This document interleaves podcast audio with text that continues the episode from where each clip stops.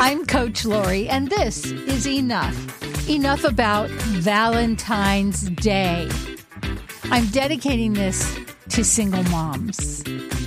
In my book, Did Not See That Coming Hope for the Single Parent, I try to help single moms know they're not alone, that this journey is tough and it can be isolating. And when actually I wrote that book before social media, and so it was a lot more difficult to connect. But even with social media, I think some of us still feel very lonely.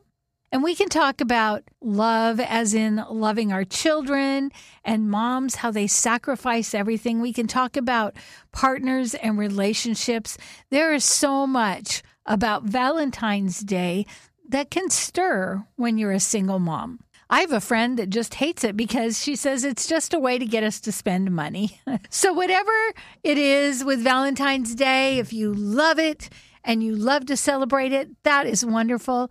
If you know a single mom, maybe think about sending her a flower or a card or reaching out because being a single mom is tough. But the thing is, for single moms, it's not always a financial issue. Sometimes it's babysitting.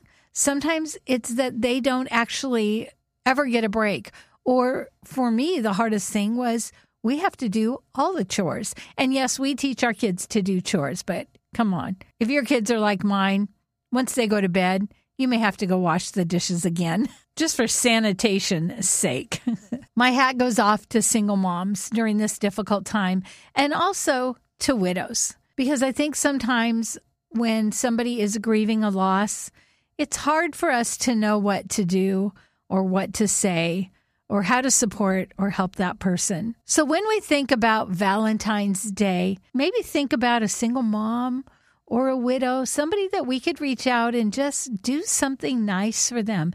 Give them a coffee card, bring them a flower, tell them how much they're loved and appreciated. Make this day a little better for people who maybe this day isn't one that maybe they look forward to. I always call it Singles Awareness Day. for single moms, they're so appreciative for a cup of coffee or for somebody to just notice that they're they're working hard and they're being a good parent. A little validation goes a long way. And just think, by doing something really kind and nice, we can make Valentine's Day not suck. I'm Coach Lori, and you are enough.